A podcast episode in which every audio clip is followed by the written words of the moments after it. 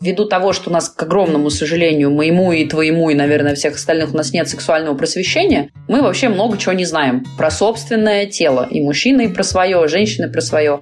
Вообще человеческий организм и все его системы, они до прошлого века, заметьте, ну практически там до, до начала прошлого века, они изучались только на примере мужчин. Секс без оргазма – это просто физкультура для нашего организма. Оргазмы для здоровья необходимы, они необходимы в первую очередь для психики. Единственная причина, по которой женщинам сложнее получать оргазм во время секса в голове, у нас больше 90% женщин не могут и не должны получать оргазм во время пенисовагинального секса, потому что никакого вагинального оргазма не существует, есть только один оргазм клиторальный, и все. Никакой точки G не существует, к сожалению. Мне бы, может быть, тоже хотелось, чтобы она была. Но вот ученые, они искали, искали, не нашли и как бы поняли, что, что нет ее. Никакой фригидности нет, есть просто стимуляция не того места. Ваше влагалище для родов в этом смысле, а для удовольствия клитор. Клитор снаружи. Запишите только тогда, когда ты не воспринимаешь секс и все, что с ним связано, как нечто стыдное, то, что нужно прятать, то, что нужно скрывать, о чем стыдно говорить, вот только тогда ты начинаешь получать от него реальное удовольствие. Четвертый сезон подкаста «Ты это важно» выходит при содружестве с генеральным партнером маркой дермокосметики Виши. Всю подробную информацию и ссылку на дермокосметику Виши вы найдете в описании к выпуску. Ну а мы начинаем. Это важно Что у тебя внутри Ты это важно Забери, разбери Ты это важно Поверь Добрый день, дорогие друзья! Я Мицкевич Елена, практикующий психолог. Рад приветствовать вас на своем подкасте «Ты – это важно». И мы продолжаем сезон здоровья. Знаете, когда я только продумывала структуру сезона, думала о гостях и созванивалась, естественно, с ними заблаговременно. С сомнологом, с Романом Бузуновым, когда мы разговаривали, я объясняла свою идею, что я хочу донести до людей, чем поделиться. Он как-то посмеялся и сказал, ну правильно, сон, еда и секс – это три столба здоровья. И да, тему секса я тоже не могла пройти мимо в этом объемном разговоре. И сегодня у нас будет важный максимально научный взгляд на секс и на здоровье. говорить мы будем с Лизой Кузнецовой, секс-просветителем и автором научно-популярного блога Sex Life. Лиза, привет! Привет! Привет, привет! Я тут, я с вами, я здесь. Спасибо тебе большое. Скажи, пожалуйста, давай начнем как раз-таки вот с этой состыковкой. Секс и здоровье. Да, у многих людей есть дебаты на эту тему. Кто-то говорит, что без секса никто не умирал, Многие заболевания, наоборот, идут от секса. Кто-то, наоборот, говорит, без секса невозможно здоровье. Вот что с точки зрения научных данных является достоверным, на что мы можем опираться? Ну, первое и самое важное, что мы должны помнить, особенно женщины, по понятным причинам, когда мы говорим про секс, мы имеем в виду не просто фрикции или там все, все, что вокруг них происходит, мы имеем в виду оргазм. Потому что секс без оргазма – это просто физкультура для нашего организма. Причем физкультура далеко не самая полезная, поскольку если было возбуждение, оргазм тоже, ну, все это должно финализироваться, но мы потом об этом, наверное, подробнее поговорим. Мы имеем в виду оргазмы. Оргазмы для здоровья необходимы. Они необходимы в первую очередь для психики. А мужчинам еще, так как у них чуть более сложная половая система в плане, то, что у них организм еще продуцирует сперму, и все это очень сложно происходит внутри, она там замешивается а, во время эрекции и так далее. Им еще это необходимо для того, чтобы у них был меньше риск воспаления простаты и всех дальнейших проблем. Регулярная мастурбация, ну, либо секс, то есть оргазмы, снижает вероятность возникновения рака, той же самой простаты и тестикул и много чего еще. Ну, на эту тему было много исследований. В общем, доказали, что мужчинам оргазм необходим несколько раз в неделю. Если у них нет никаких показаний или противопоказаний. Такое тоже бывает, например, когда инфекционные заболевания или что-то. Но это частный случай, да, мы говорим про условного плюс-минус здорового человека. А женщинам, вопреки расхожему мнению, не то чтобы нужен сильно реже, вот те исследования, которые проводились на тему того, как вообще на психику влияет оргазм, ну, полученный либо во время мастурбации, либо во время секса, то там ученые пришли к выводу, что в целом хотя бы 4 раза в месяц он необходим. Как разрядка, если есть возможность получать оргазм во время секса с близким человеком, то есть человеком, которому ты доверяешь, с которым ты можешь расслабиться и так далее, то это вообще идеальный вариант. но тоже хотя бы 4 раза в месяц это лучше делать. Потому что тогда, ну, в основном смотрели по показателям гормонов и нейромедиаторов, как хорошо они были сбалансированы, и по, естественно, по половым гормонам, по балансу эстрогена, тестостерона, там, пролактина, всех вот таких основных. И они находятся в максимально правильном соотношении у, опять же, в остальном здорового человека, вот примерно при таких раскладах. Мужчинам, да, это, наверное, требуется чуть чаще, но я думаю, нет никакой проблемы в том, чтобы они разницу, находясь в отношениях, добивали, так сказать, своей рукой. Ты при этом заговорила о том, что у мужчин определенным образом устроено функционирование, но я знаю, что не все люди, и мужчины в том числе, знают Например, о том, что сперма не находится в готовом состоянии только в яичках. Да, это, кстати, меня очень удивило в свое время, но ввиду того, что у нас, к огромному сожалению, моему и твоему, и, наверное, всех остальных у нас нет сексуального просвещения, мы вообще много чего не знаем про собственное тело. И мужчины про свое, женщины про свое. Вот да, многие мужчины думают, что сперма в готовом виде хранится в тестикулах, в яичках. И оттуда, соответственно, во время оргазма выходит торжественно с фанфарами наружу. На самом деле она вообще в готовом виде не хранится нигде. В тестикулах хранятся только сперматозоиды, сами головастики. Причем их там настолько, так как они очень-очень маленькие, если бы мы гусары, извините за метафору, если бы мы вскрыли их прямо вот в моменте, мы бы там вообще ничего не увидели визуально. Настолько они маленькие. А тот основной контент, так сказать, спермы, то есть вот эта вот э, жидкость с характерным цветом, запахом и все остальное, насыщенная белком, там, цинком, многими другими веществами, она продуцируется простатой, вовсе даже, а не яичками. И это начинается, э, этот процесс во время того, как наступает эрекция, это все начинает внутри замешиваться, из простаты выходит вот эта основная жидкость, из яичек поднимаются наверх сперматозоиды, они все смешиваются, и непосредственно перед оргазмом вся эта субстанция окончательно приходит в готовый вид и дальше уже должна выйти наружу. Если этого, кстати, не происходит, ну то есть эякуляция по каким-то причинам не случилась, то сперматозоиды уничтожаются специальными клетками, спермофагами, если я не ошибаюсь, они правильно называются, потому что каждый раз сперматозоиды должны быть свежие. То есть вся эта система, она каждый раз начинает работать заново. И это та причина, по которой мужчины очень часто после возбуждения, если оно ничем не закончилось, если не было оргазма, они ощущают напряжение, они ощущают даже боль иногда. Причем им кажется, что болят тестикулы, на самом деле вся эта система болит. Вот. И надъяичники, там все в напряжении, особенно если это по каким-то причинам длилось долго. То есть эрекция была долго, либо она появлялась, пропадала, а оргазма так и не случилось. Кстати, это та причина, по которой, вот, в общем, сказать, что для здоровья необходимо, если у вас вот эта эрекция произошла и она длилась достаточно долго, то обязательно нужно сделать так, чтобы эякуляция тем или иным образом все-таки случилась. То есть не нужно думать, что это безвредно, что вот эта боль – это просто так. Никакая боль в нашем организме не бывает просто так. Вот. Если ощущаете дискомфорт, значит, надо завершить процесс. Обязательно. У женщин, кстати, то же самое. Примерно, но только без вот этих всех сложных э, жидкостных подробностей. Ну, то есть для нас тоже сексуальное возбуждение, не закончившееся оргазмом, оно тоже не идет на пользу. А что женщине при этом важно знать про свою биологию и физиологию? То есть для мужчин мы чуть-чуть сейчас раскрыли хотя бы базовые какие-то аспекты. Что мы можем сказать для женщин?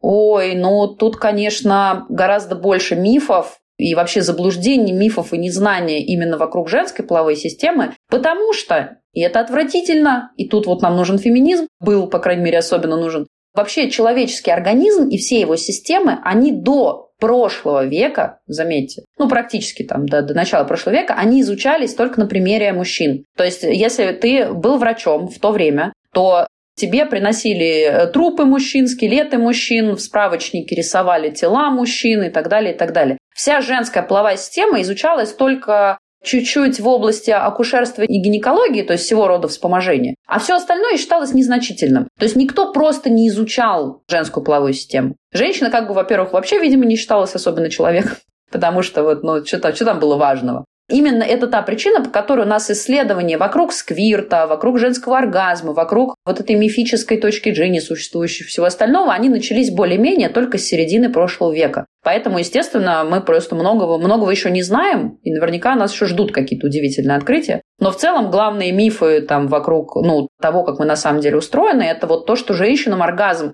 необходим, так же, как и мужчинам. То, что женский оргазм на самом деле не сильно отличается от мужского, как и вообще в целом наши органы. И женские, и мужские, они гомологичны, то есть они одинаковы по своей сути. Они развиваются из одних и тех же клеток, и они просто выглядят другим образом. Ну, вот клитор, например, это пенис. Тот же самый пенис, только маленький-маленький. В основном э, головка, вот та, которая снаружи, это есть головка пениса. И оргазм наш, вот есть же миф от того, что женский оргазм какой-то гораздо более продолжительный, гораздо более яркий, гораздо более сильный, что он какой-то весь вообще другой. Нет. Он примерно такой же. Единственная разница, которую обнаружили ученые в этом, что женщина быстрее восстанавливается. Ну, видимо, потому что у нее всей нет вот этой всей сложной замешивающей системы. Это, кстати, вот основной посыл, мне кажется, который вот мне бы очень хотелось донести максимально до всех, то, что мы очень одинаковые на самом деле. Между нами нет какой-то такой глобальной разницы ни на гормональном уровне. У нас абсолютно одинаковый мозг. У нас нет никакой разницы в работе долей. И в половой системе тоже разницы нет никакой. Единственная причина, по которой женщинам сложнее получать оргазм во время секса, ну да, физиологически, конечно, окей, он чуть сложнее, но основная причина в голове. В том, что женщина гораздо больше стесняется, гораздо меньше чувствует себя в безопасности, гораздо больше думает о том, как она выглядит в процессе и так далее, и так далее, и так далее. То есть вот эти все блоки, они в голове.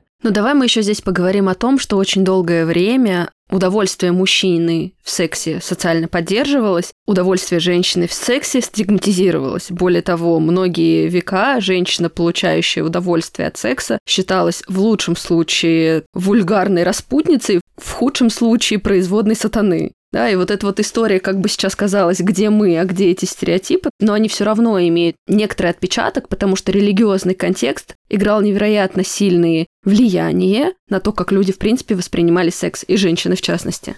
Мне самой это тоже очень долго раздражало, я не понимала, почему это откуда, но потом как бы уже узнав больше информации, я поняла, что это было нужно. Кстати, ошибочно считать, что мужская распутность поощрялась. Она не поощрялась. Ни измены в браке, ни связи с какими-то там сомнительными по тем временам секс-работницы были очень сомнительны, просто потому что у них был невероятный букет венерический, просто там роскошный, по понятным причинам. Вот. Но это на самом деле не поощрялось и ни в сторону мужчин, ни в сторону женщин. Просто от женщин, так как именно они должны были рожать здоровых детей, от них требовали больше, поскольку наличие ЗППП, заболеваний, передающихся половым путем, оно очень сильно влияет на этот процесс, в том числе на процесс беременности, родов, всего остального. Мужчины чуть менее, как бы, ну, больной мужчина просто больной мужчина, а больная женщина еще рискует родить нездорового ребенка, либо умереть при родах, либо там еще что-то могло произойти. Вот. А так в целом у этого запрета, вообще запрета на сексуальность, запрета на удовольствие, то, что вот сексом надо заниматься только для того, чтобы зачать детей, вот этот религиозный да, канон,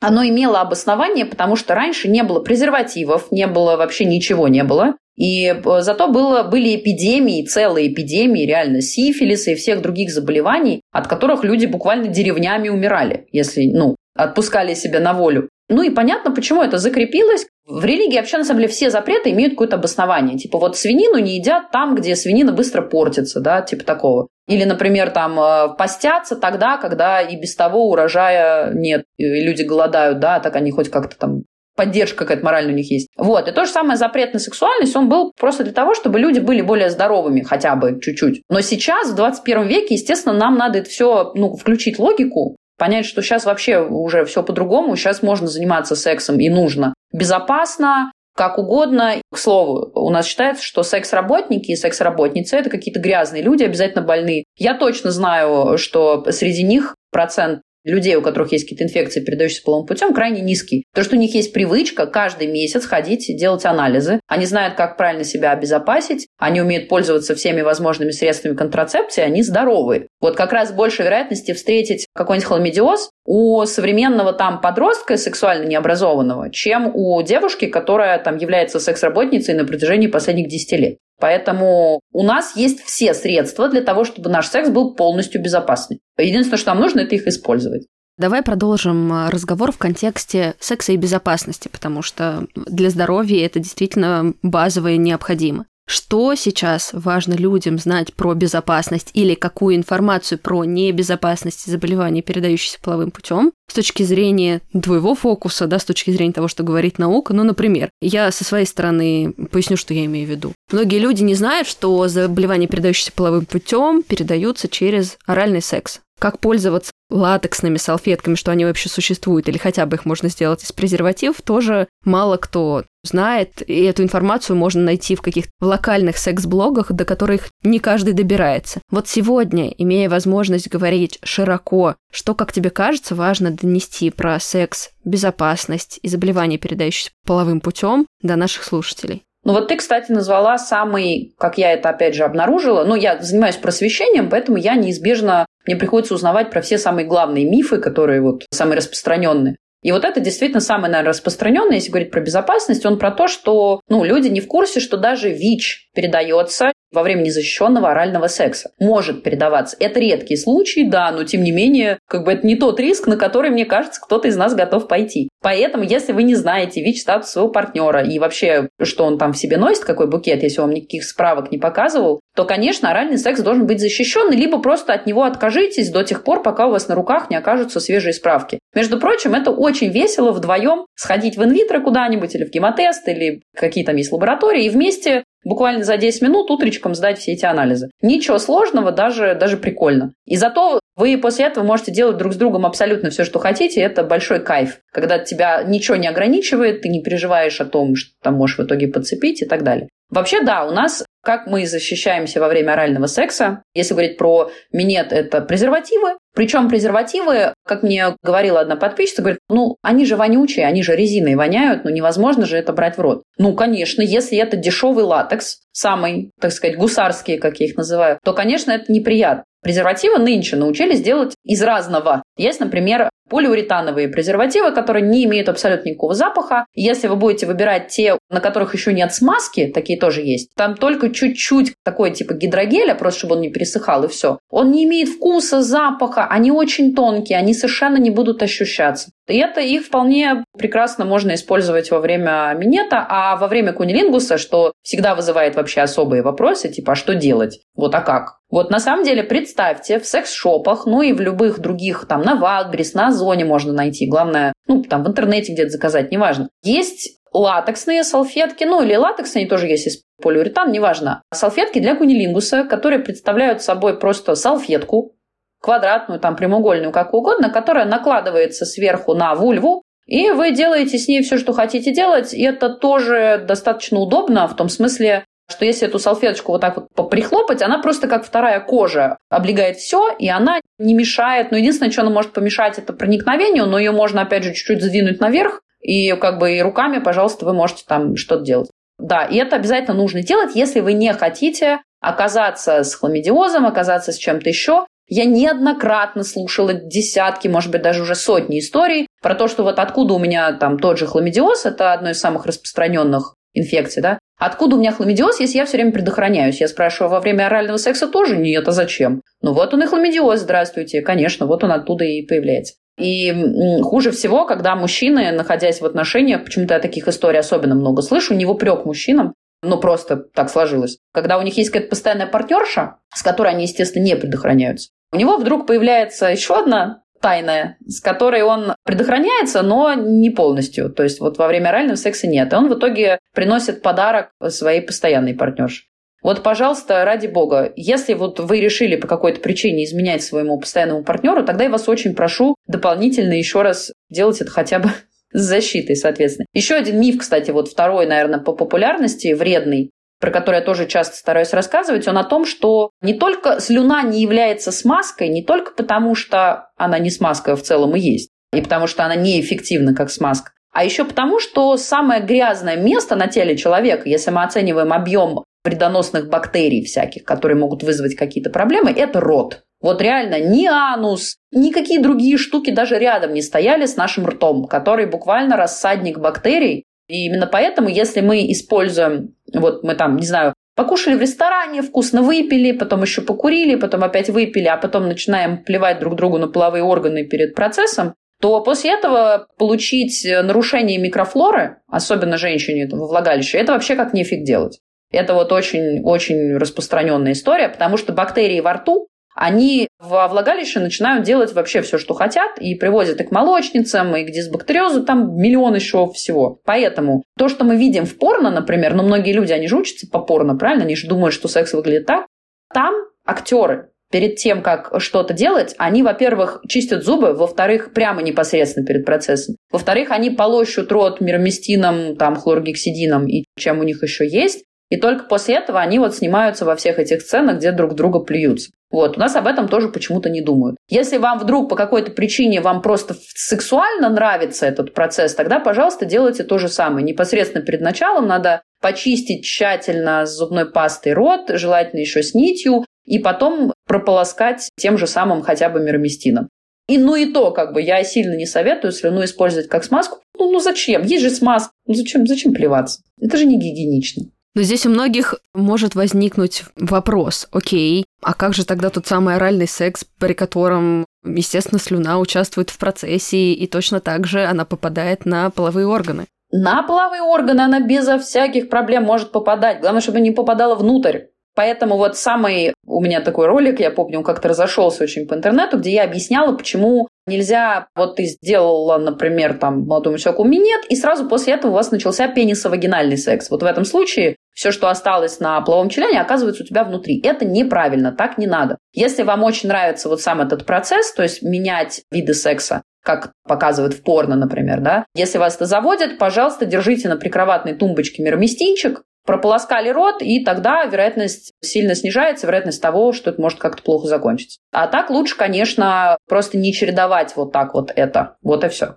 Мне кажется, полезная информация для людей с точки зрения безопасности. Ты мне за кадром также рассказывала информацию о том, что если вдруг в браке или в каких-то других длительных отношениях партнерша или партнер, кто не изменял, вдруг узнает, что у него есть заболевание, которое ему передали половым путем, что есть возможность узнать, кто разносчик. И мне кажется, что с точки зрения безопасности, может быть, не самая приятная информация, но тоже важная для людей.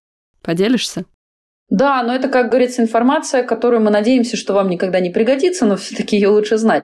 Есть же, но это, по-моему, касается, если не ошибаюсь, не абсолютно всех инфекций, но многих касается. Есть не только качественный тест, который выявляет инфекцию, но есть еще тест количественный, который показывает количество возбудителей. И в 99% случаев, если нет никаких сильных аутоиммунных нарушений, то тот партнер, у которого во время количественного теста будет выявлено наибольшее количество возбудителей, это тот, кто принес. Вот, соответственно, просто у него они там уже успели за более долгий срок уже успели там размножиться. Поэтому да, есть э, свич, по крайней мере, точно так можно сделать. Ну, с какими-то основными вот такими самыми страшными, неприятными инфекциями так можно выяснить. Потому что очень часто люди, которые вот так читерят, обманывают, они начинают рассказывать сказки, что они в общественном туалете это где-то подцепили, в бассейне плавали, подцепили. Кстати говоря, ни в общественном туалете, ни в бассейне. Ну, вероятность какая-то есть, но вы на эту вероятность можете не полагаться, потому что она примерно такая же, как прямо сейчас на нас метеорит упадет что там после общественного бассейна у вас окажутся хламидии. Чтобы они у вас оказались, это вам надо ну вот как мне нравится эта история, у нас же все в общественных туалетах любят с ногами залезать, девушки особенно, играть в орлиц. Потому что им кажется, что если они попой сядут на сидушку, то что-то они подхватят. Чтобы подхватить в такой ситуации что-то от сидушки, это нужно прямо по ней елозить, минут желательно 30, прямо тем самым местом, через которое надо подхватить, и то, скорее всего, у вас не получится. Поэтому не верьте во все эти истории про общественные бани и туалеты, идите, делайте количественные тесты, все станет понятно сразу. Я советую, э, как бы не хотелось верить в лучшее, я советую этого не делать. Ну, я имею в виду, что если человек говорит, что это он заразился не потому, что изменял, а потому, что сходил в общественный бассейн, ну, еще раз говорю, вероятность что-то подцепить таким образом критически мала. Мне еще недавно тут рассказывал потрясающую историю уролог, что очень часто для подтверждения правоты своей ведут, ну, мужчина, например, изменил, он ведет женщину к урологу, уролог подтверждает эту информацию, что да, действительно, скорее всего, в общественном бассейне заразился, да-да-да. Я говорю, «А зачем вы это делаете? Вы же знаете, что это неправда. Он говорит, ну, потому что у нас, типа, есть вот такая, ну, не то чтобы разнарядка, она не, не, это не прямо методичку нам спускает, но нам говорят, что если у вас есть возможность сохранить семью, помочь людям, даже обманув их, то надо это делать. Поэтому у нас там будут э, объяснять, что аборты на самом деле капец как опасны, хотя роды на самом деле более опасны, чем вот, ой, боже, вообще какие гадости говорю. Но это правда, это доказательная наука, извините. Что я с этим сделаю? И да, и заразиться хламидиями в общественном бассейне очень сложно. Скорее всего, это вам человек изменил. Но сейчас мы действительно затрагиваем такой непростой момент, где люди пытаются сохранить отношения не потому, что между ними есть связь, близость, потому что они друг друга хотят и выбирают, да, и это какое-то очень искреннее внутреннее желание, над которым они готовы работать и вглубь, и в теме отношений, и в теме близости, а просто потому что принято. И здесь мы опять возвращаемся к вопросу стереотипов, вопрос предубеждений и какие еще самые яркие предубеждения от женщины и от мужчин ты слышала относительно секса? Самые, ой, ну вот самые вредоносные, я бы, вообще предубеждений тут миллион, ну то есть вот так вот, если их начать выписывать, то пунктов, наверное, 30 точно наберется из разных категорий. Но самые, вот мне кажется, те, которые могут навредить твоей психике или здоровью, это, например, то, что существует какая-то фригидность. Фригидная женщина – это та, которая не может получать оргазм. На самом деле 99 целых и еще много чего тысячных женщин могут получать оргазм. Вопрос в том, что они просто иногда не понимают, что для этого надо стимулировать. Пенисовагинального секса для этого не хватает 90% женщин. У нас больше 90% женщин не могут и не должны получать оргазм во время пенисовагинального секса, потому что миф второй – никакого вагинального оргазма не существует, есть только один оргазм клиторальный, и все. И никакой точки G не существует, к сожалению. Мне бы, может быть, тоже хотелось, чтобы она была. Но вот ученые, они искали, искали, не нашли и как бы поняли, что, что нет ее. Вообще во влагалище нет никаких нервных пучков и ничего такого, потому что влагалище анатомически – это часть родовых путей это место, через которое мы должны рожать детей. Поэтому, если бы там были какие-то чувствительные зоны, то процесс родов и без того болезненный, он стал бы просто невозможным. Поэтому природа, она как бы умная женщина, уверена, что это женщина, она вынесла все нервные окончания женщины, она вынесла наружу. То есть они все располагаются в районе преддверия влагалища. Там головка клитора, тело клитора, ветви клитора, там железы скина, вот все, что имеет чувствительность, оно все снаружи.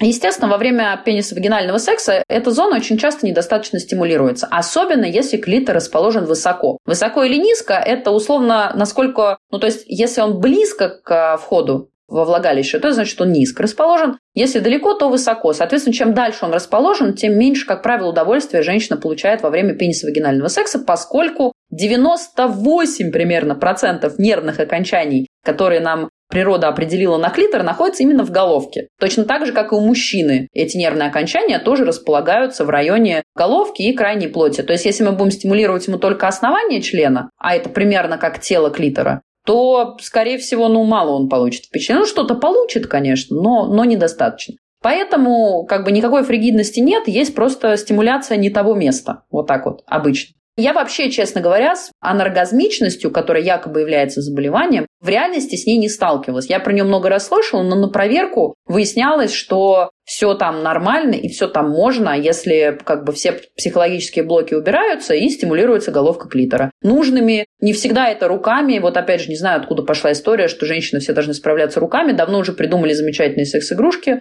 Если не получается руками, если не хватает стимуляции, что тоже нормально, Используйте то, что, ну, какие-то приборы, устройства вакуумно-волновые, там, обычные вибрирующие, точечные вибраторы азиаты придумали вообще легендарная штука просто. Кто не пробовал, вы жизни не видели, серьезно. Я сама попробовала только в прошлом году, я вообще теперь только с ним в обнимку сплю.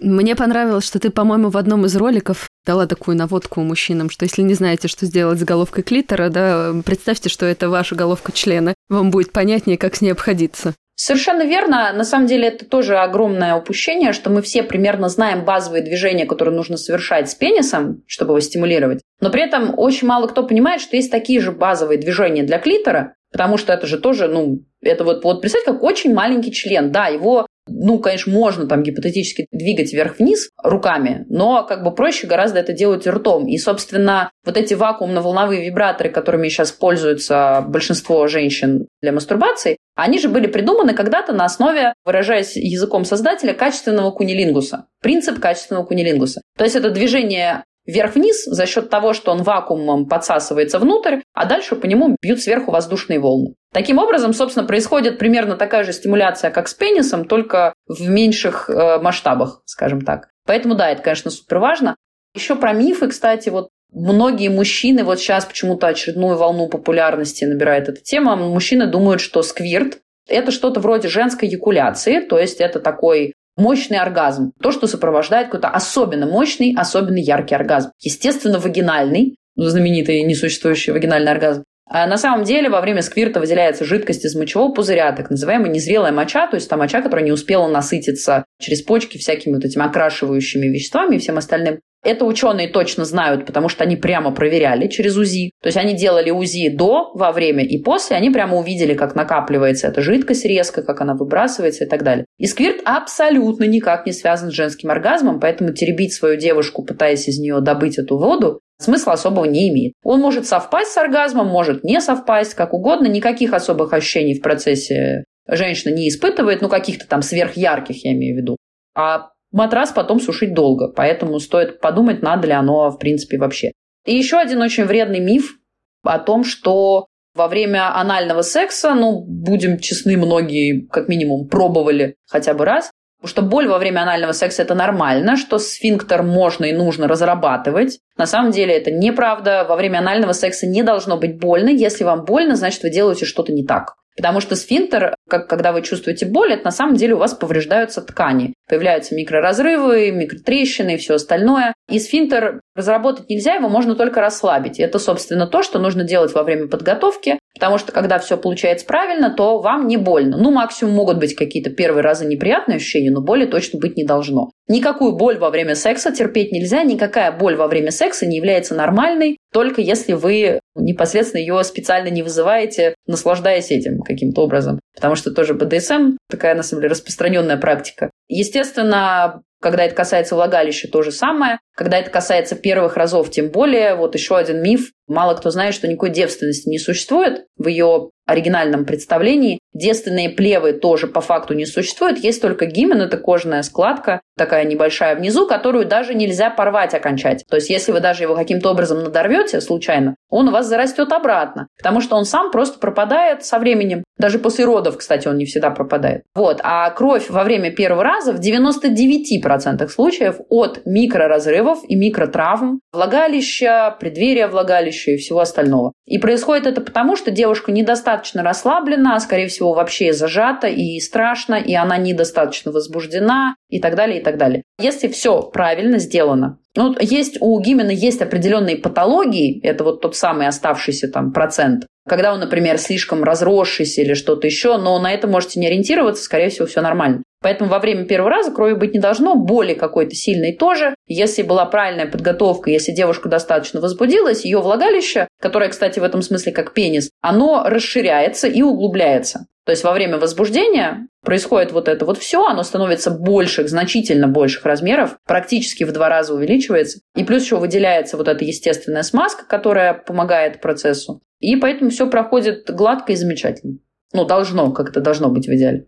Но смотри, я как будто бы в то, что ты сейчас говорила, хочу дополнить еще две такие точки информации. Первая – это история про вообще то, как выглядит женский клитор, и то, почему многие люди считали раньше, во всяком случае, что вагинальный оргазм существует. Ты озвучила части клитора, как они называются, да, но при этом многие люди визуально не представляют, что клитор – это не только его головка и внешняя часть, которую мы можем увидеть, а это еще большой внутренний орган, который в том числе огибает преддверие входа во влагалище. И да, вот это функционирование, то, когда сокращаются ножки этого клитора, да, это многие люди вот именно эту часть сокращения оргазма принимали за вагинальный оргазм, которого, как мы уже говорили, не существует. И отсюда тоже важная информация, что ориентация на размер, она нужна только мужчинам, которые пытаются как-то мериться. На длину. Есть толщина же еще. Да, я имела в виду именно на длину, что здесь скорее, если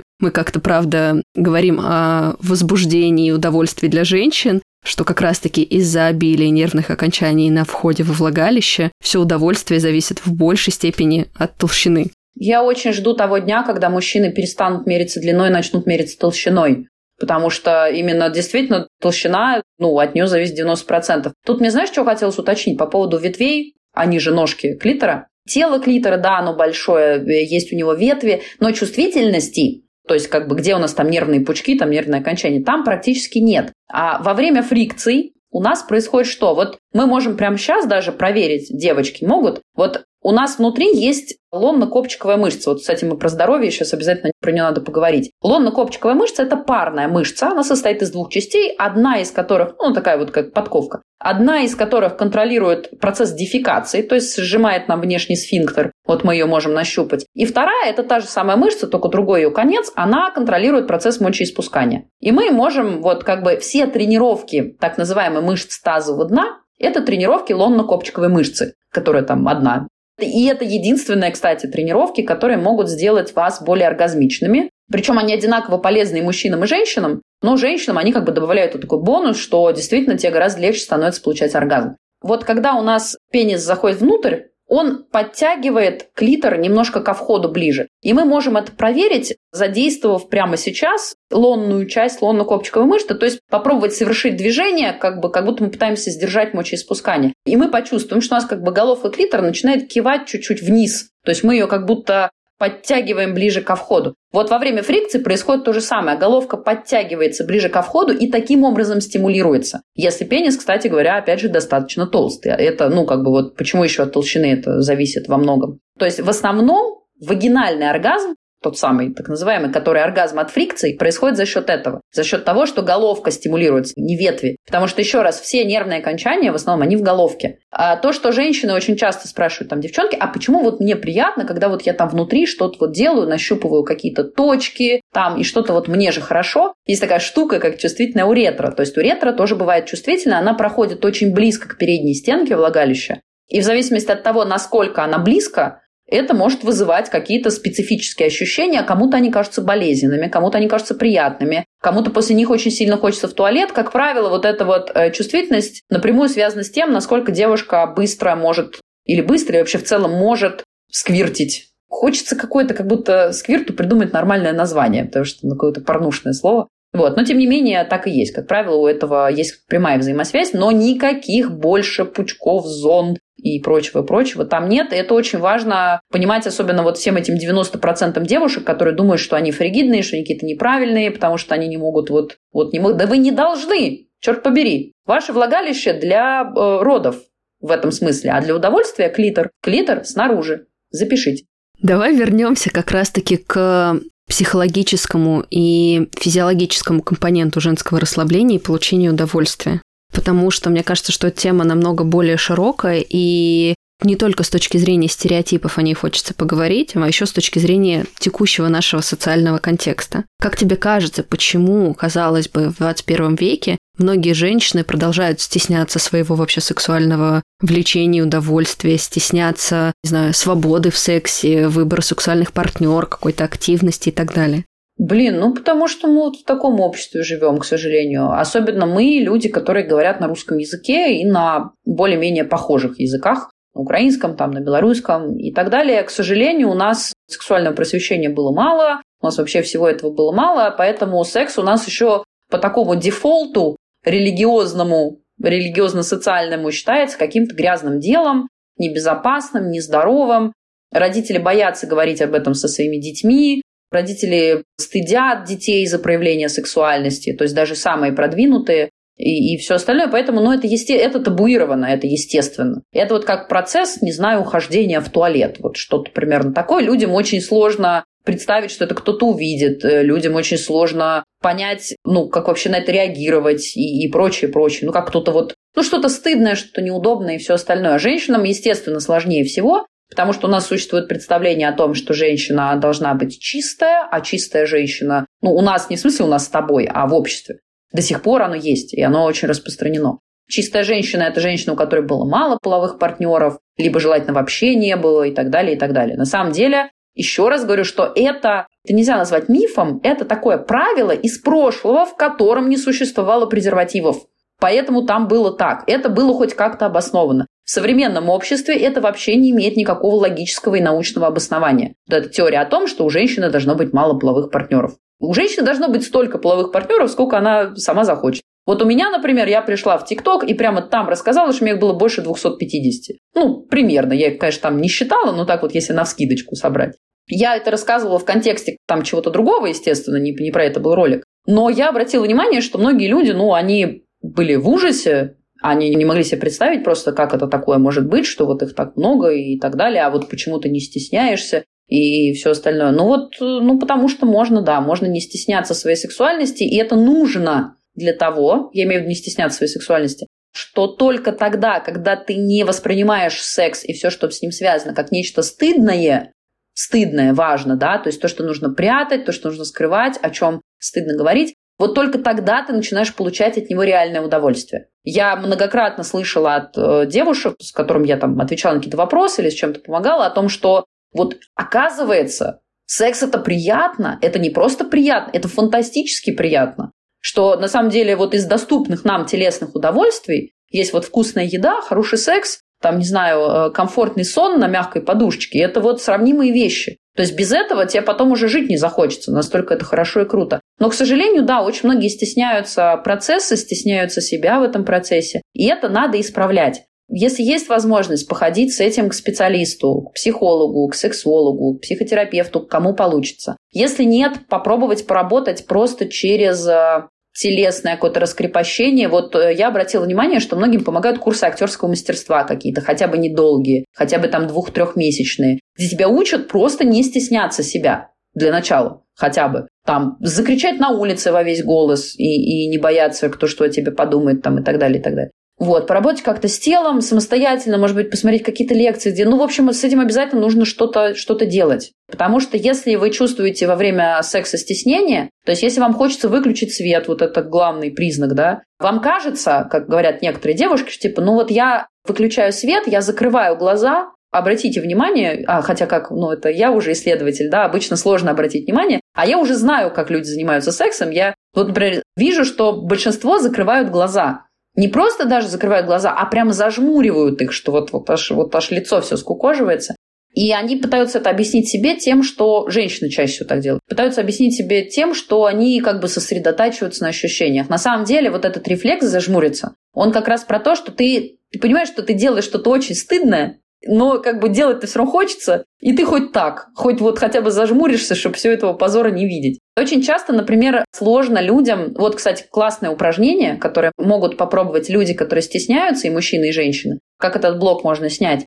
Начните смотреть в глаза человеку, с которым вы занимаетесь сексом. Прямо вот первое время это будет ужасно неловко. Вот это как в метро на какого-то незнакомого человека таращится. Прям хочется отвести взгляд. Это прям физический дискомфорт держать зрительный контакт с человеком в процессе прямо. Но попробуйте, я не знаю, насколько это уместный совет, я не психолог, но попробуйте позаставлять какое-то время. Вот попробуйте перебороть это ощущение, и вы откроете для себя со временем удивительный новый мир. Когда вы сможете установить этот зрительный контакт, когда вы сможете его держать, когда вы почувствуете, что ничего плохого после этого не происходит, что ничем стыдным вы не занимаетесь, это очень-очень-очень сильно помогает. Но при этом интерес к сексу а от поколения к поколению тоже меняется. То есть чем больше информации появляется о сексе, тем свободнее люди себя ощущают и могут как-то впустить или отказаться, да, принять, что им нужно большее количество, меньшее количество. Ведь если мы посмотрим, что больше всего табуирование этого процесса происходит на самом деле от людей более старшего поколения. У нас еще это остаточно существует, но уже меньше. Если посмотреть на совсем юных подрастающих да, людей, то у них интереса меньше, спокойствия больше. Ну, секс, мол, секс.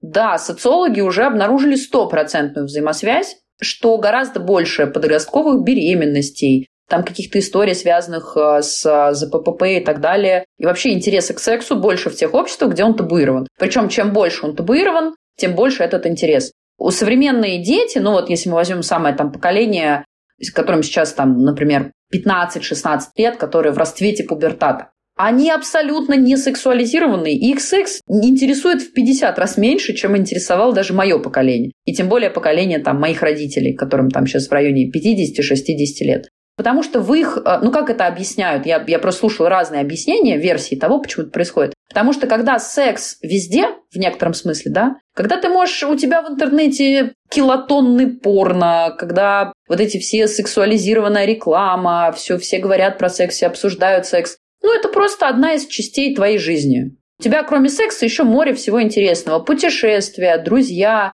кино, не знаю там, кто чем увлекается, интернет, в конце концов, книжки, фильмы, ну, все, музыка. И секс как бы просто, ну, это одна из частей твоей жизни. Она не вызывает у тебя какого-то нездорового интереса, тебе не хочется его, потому что это запретный плод, потому что он не запретный совершенно и так далее, и так далее. И да, социологи абсолютно точно видят, что современное поколение молодое гораздо меньше заинтересовано в сексе, они гораздо реже им занимаются, они гораздо реже мастурбируют, потому что они уже вошли в то состояние, когда ты просто следуешь позывам своего организма, когда тебе не надо самоутверждаться через секс, а это очень а, большая проблема нашего поколения и предыдущих. Мы очень часто пытались себя через это как-то самоидентифицировать, а, доказать, что ты крутой, потому что ты этим занимаешься и так далее. У молодежи этого вообще нет. То есть если в там, какой-то 15-летний парень придет в компанию своих сверстников, сейчас начнет рассказывать, что у него был секс, они такие типа, ну был и был. А что ты, что ты про это рассказать ты решил? Ну, что это, это какое-то событие, что ли, или что для тебя? Ну, то есть вот, вот такая реакция. У нас это было по-другому. И это, конечно, очень-очень здорово. Мне кажется, что это в правильном направлении все идет. Что касается снижения интереса к сексу, хочется еще затронуть секс в длительных отношениях, потому что у многих людей проявляются, например, в близости, в отношениях неожиданное понимание, что секс в стабильных длительных отношениях, он менее регулярный, и он очень сильно отличается от секса, который происходит в первые там месяцы отношений, да, или в первые месяцы семейной жизни, у кого как наложится. Вот здесь что нам говорит наука, как это объясняется? На эту тему есть мой любимый автор. Вообще у нас, к сожалению, пока не так много авторов, которые доказательно научные, очень толково и очень подробно со ссылками на все исследования пишут про секс. И в основном они все, естественно, за рубежом живут. Вот. Но на, на тему как раз семейного секса, секса в долгих отношениях самая классная авторка Эстер Пирель, которая она исследовательница, она психиатр, психотерапевт, по-моему. И у нее есть очень много книг про, про это все, поэтому, э, чтобы, так сказать, не расползались мысью по древу, можно вот просто предложить, кому этот вопрос интересует прям плотненько, почитать ее. Но суть в чем? А дело в том, что мы от природы, мы как вид как человеки, как люди, мы серийно-моногамные высшие приматы. То есть я заранее извиняюсь перед теми, кто думает, что нас создал Бог, но мы тут уже про доказательную науку. Вот у него позиция такая, что мы все-таки высшие приматы, как вид. И у нас есть свое социальное устройство, вшитое, то, как устроены, как мы должны размножаться. Мы серийно моногамны, то есть мы должны за свою жизнь, чтобы гены реплицировались правильным образом, и чтобы наше потомство было лучше, сильнее, быстрее, выносливее, мы должны создавать пару не с одним, не с многими, а с несколькими разными партнерами. Буквально вчера смотрела лекцию, не знаю, как меня черт туда занес, Лобковского, где он, даже он уже в курсе этой информации, пытается ее людям донести, хотя очень корявым образом объясняя, что мы полигамны. Нет, господин Михаил, мы не полигамны, мы серийно моногамны. То есть изменять нам не свойственно, но нам свойственно сходиться с партнером и проводить с ним от 3 до 5 лет. Этого срока с точки зрения природы достаточно, чтобы мы зачали потомство в период влюбленности. Влюбленность это же что? Это просто гормоны, они не просто так. Они нужны для того, чтобы заставить нас первые там примерно полгода очень много секса хотеть с человеком, в которого мы влюблены. Мы прям вот хотим все время с ним иметь какой-то вот этот контакт. Мы должны вот в этот период зачать ребенка и дальше его совместно воспитывать в течение вот того срока, через который он обретет более-менее уже какую-то плюс-минус самостоятельность, сможет стать членом стаи. И после этого природа нам говорит, все, хватит. Она отрубает у нас все гормоны, перекрывает все краники. Окситоцин, который там вызывает какую-то особую нежность там, и привязанность.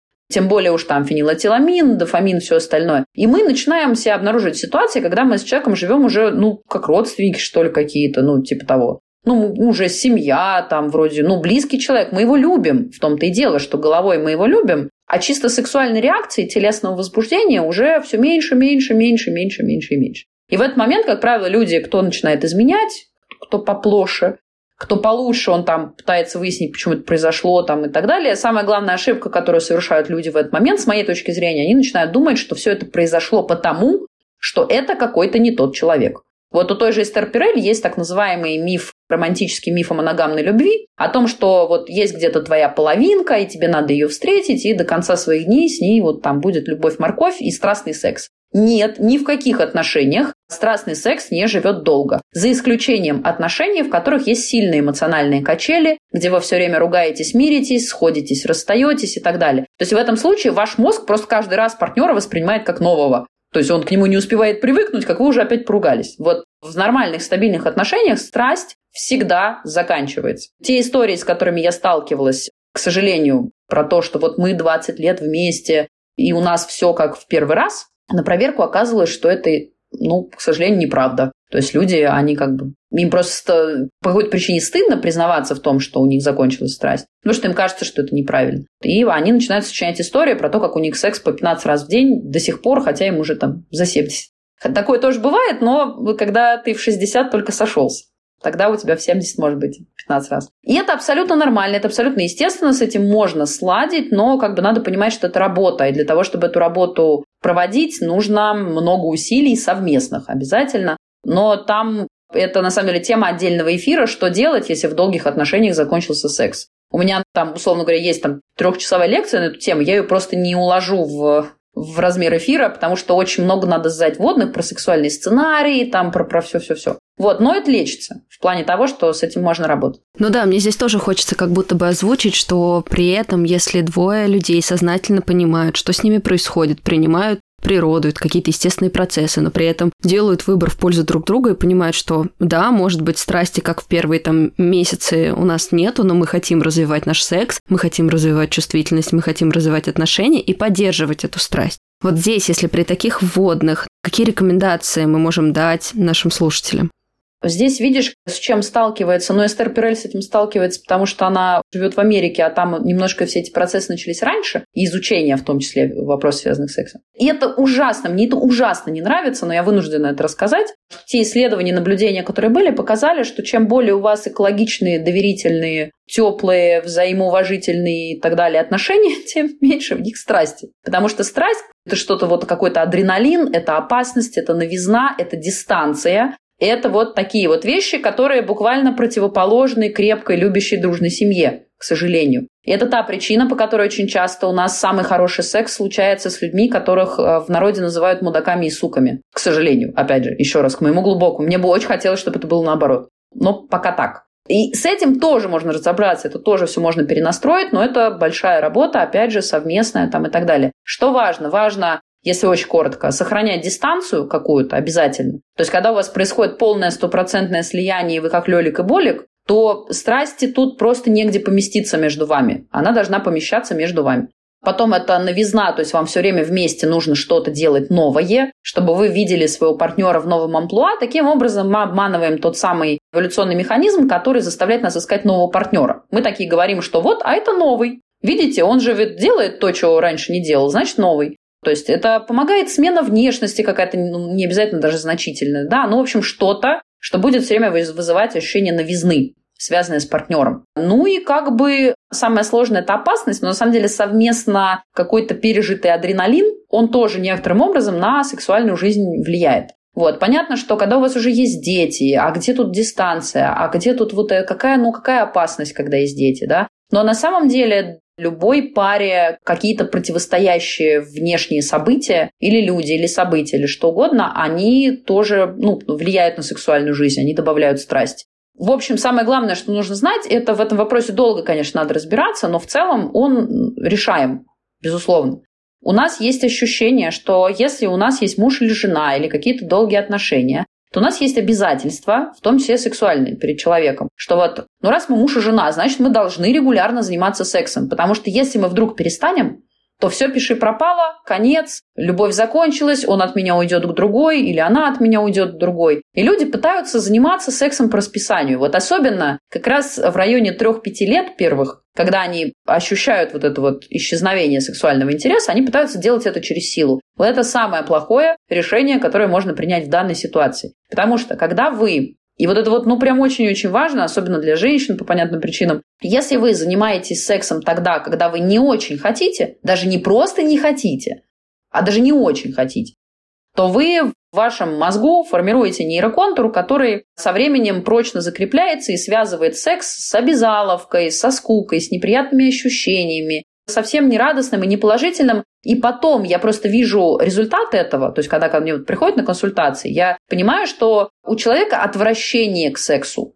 После вот многолетней такой практики, он получает результатом отвращение к этому процессу в принципе. И даже с новым партнером он не всегда может сразу это вылечить в себе, убрать вот эту вот взаимосвязь. Но это все равно, это же на самом деле, ну как у собаки рефлекс. Вот каждый раз, если ей включать красную лампочку, потом бить по голове, она со временем при виде красной лампочки сразу начнет вжиматься в пол и скулить, потому что она будет знать, что за этим последует. Вот сексом это примерно то же самое, если очень огрублять. Поэтому никогда, ни при каких раскладах не занимайтесь сексом ни в какой ситуации, кроме той, когда вам самим очень хочется. Или хотя бы просто хочется. Но здесь многие женщины и мужчины могут сказать, потому что на самом деле давление секса существует на оба пола. Мужчинам нельзя отказывать, потому что ты как будто бы тогда не до мужик, если ты секса не хочешь, особенно если это раз, два, три. Женщинам сложно отказывать, тогда вот эта вот история. Не дашь ты, даст кто-нибудь другая. Вот что мы здесь можем сказать нашим слушателям, чтобы дать поддержку?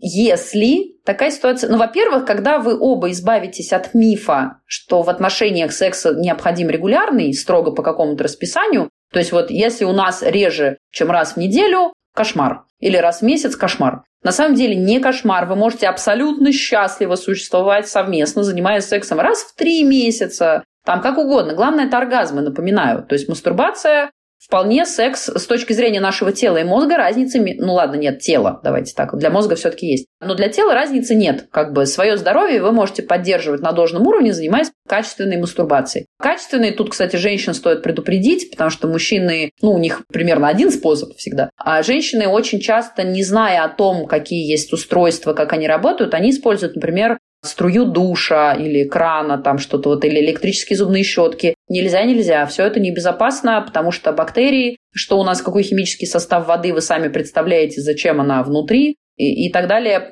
Пожалуйста, поэтому делайте это специальными устройствами. Они сейчас продаются везде, они стоят не очень дорого, они служат бесконечное количество лет, минимум 10-15, поэтому это тоже про защиту, про здоровье и про безопасность. Струю душа использовать точно не надо. Вот. Плюс ко всему, кстати, еще почему? Потому что клитор, он имеет свойство привыкать к интенсивности воздействия на себя. То есть чем более интенсивно вы воздействуете на него во время мастурбации, тем меньше он чувствителен со временем, он теряет чувствительность. Он привыкает к тому, что ему струей это из-под крана мощный, что его фигачат. И после этого вам уже там каких-то пальцев Чьего-то языка вам уже будет совсем недостаточно. И тут, кстати, очень важно, как это лечится. Нужно отказаться от вообще какой-то стимуляции месяца на два, на три. Это будут тяжелые три месяца, но оно того стоит. То есть надо дать ему время восстановить все свои вот эти вот нервные связи, и после этого переходить на какие-то щадящие режимы мастурбации, и желательно их, очень важно их менять. То есть не выбирать там, например, только вакуумно-волновой, или только точечный вибратор, или только обычный, и желательно вообще это чередовать. Все вот и тогда у вас с чувствительностью клитора будет все максимально ок. И это вполне вероятно даст вам даже возможность во время пенисовагинального секса ловить свои оргазмы и с помощью там руки или чего-то, чего угодно другого. В общем, это тоже очень важно. Секс в долгих отношениях. Обожаю. Все, вот у меня есть консультации, ну, я очень редко-редко-редко кого-то беру, но все до единого, кто ко мне приходил, приходили с проблемами секса в долгих отношениях. Из чего я делаю вывод, что этот вопрос людей беспокоит больше всего. Но у нас почему-то есть представление, и у мужчин, и у женщин это одинаковое страшное заблуждение о том, что сексом считается только пенисовагинальный контакт. То есть, если это только оральный секс, то это как будто не считается. Это у нас в какой-то внутренний зачет не, не идет. Или уж тем более это взаимная мастурбация, например.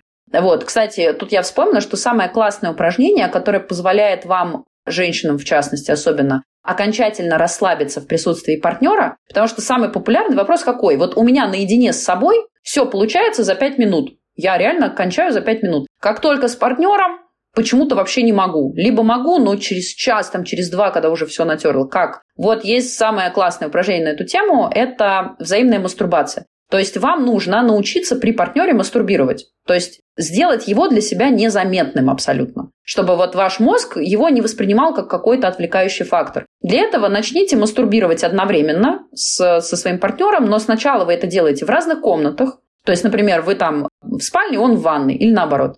А потом, когда ваша психика привыкнет к этой обстановке, сначала будет сложно. Начните это делать в одной комнате, но на расстоянии. Там вы на диване, он на кровати. Потом ложитесь на одну кровать. И потом уже приступайте к... Каждый раз, вот как только вы поняли, что вы привыкли, вы выходите на следующую ступеньку и доходите до того, что для вас нет никакой разницы, для вашего клитора, для вашей психики, получаете вы оргазм в одиночестве или с партнером. То есть партнер становится в хорошем смысле незаметный для вас. И тут же у вас оргазм во время секса, все становится нормально. Но это вы должны понять, что это может занять там полгода, может быть даже год. Но это того стоит, поверьте мне. Так вот, по поводу мужчин и женщин. Если вы примете тот факт, что взаимная мастурбация – это тот же самый сексуальный контакт. Если вам, например, по какой-то причине не хочется друг друга входить, и у вас нет желания, а вы хотите просто помастурбировать, научитесь делать это вместе. Это первое. Второе, есть такое еще классная помогалка, что если вы, например, у вас вот, вот нет внутреннего желания прямо вот какие-то сексуализированные действия начинать, и вообще, в принципе, у вас э, это охлаждение в отношениях произошло, я всегда советую начать целоваться. То есть очень часто вы тоже, может быть, вот ты там обратила внимание в браке, вы сначала, когда вы влюблены, вы постоянно целуетесь. Есть еще такое отвратительное слово, но оно максимально подробно, обычно, понятно описывает процесс, сосетесь.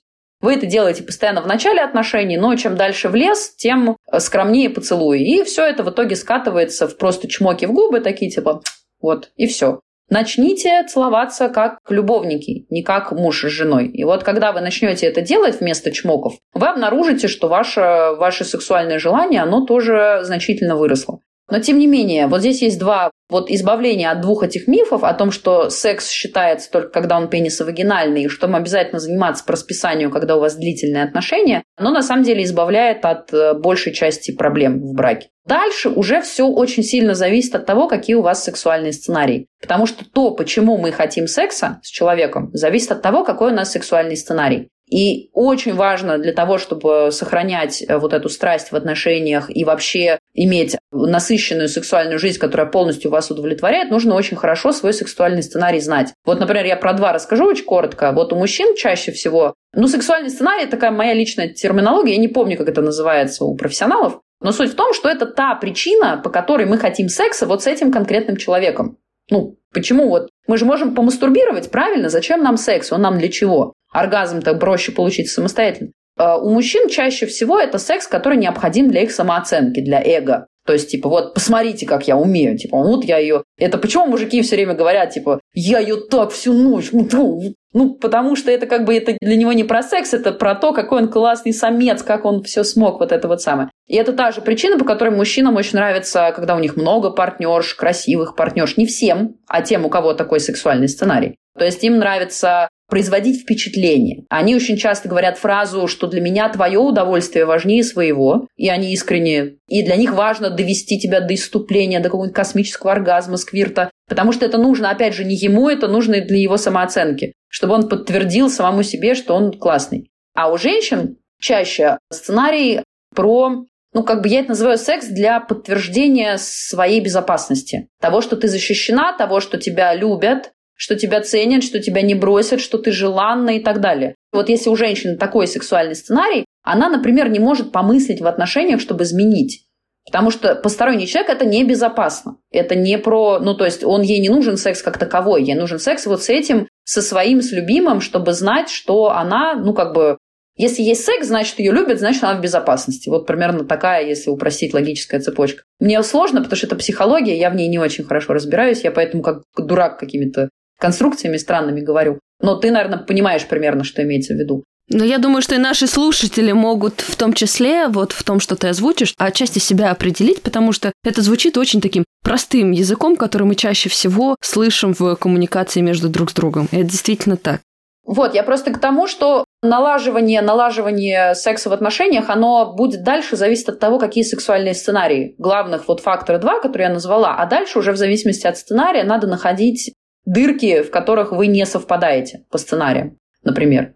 В любом случае, очень хочется с точки зрения безопасности и комфорта и удовольствия в сексе проговорить про, казалось бы, самый очевидный принцип, принцип активного согласия. Он у нас сегодня косвенно звучал, но мне прям хочется членораздельно озвучить это, что неважно, в каких вы находитесь отношениях, краткосрочных, долгосрочных, очень важно помнить, что не только ваша психика, но и ваше тело должно быть готово, что вы должны быть готовы сказать «да, я хочу секс». Не только потому, что должен, а еще и потому, что тело расслабленное ощущает какое-то возбуждение, да, и готовность. И очень важно, очень хочется напомнить, и опять же, женщинам и мужчинам, такое часто бывает. Если вдруг в процессе секса, возбуждения или прелюдии у вас пропало то самое влечение, то самое желание, самое здоровое, что можете, вы можете сделать для себя, для своей психики, для целостности своих отношений, это остановиться в этом процессе. Это обратить внимание на свое нежелание. Ни в коем случае не продолжать заниматься сексом просто потому, что начали. Или просто потому, что, ну,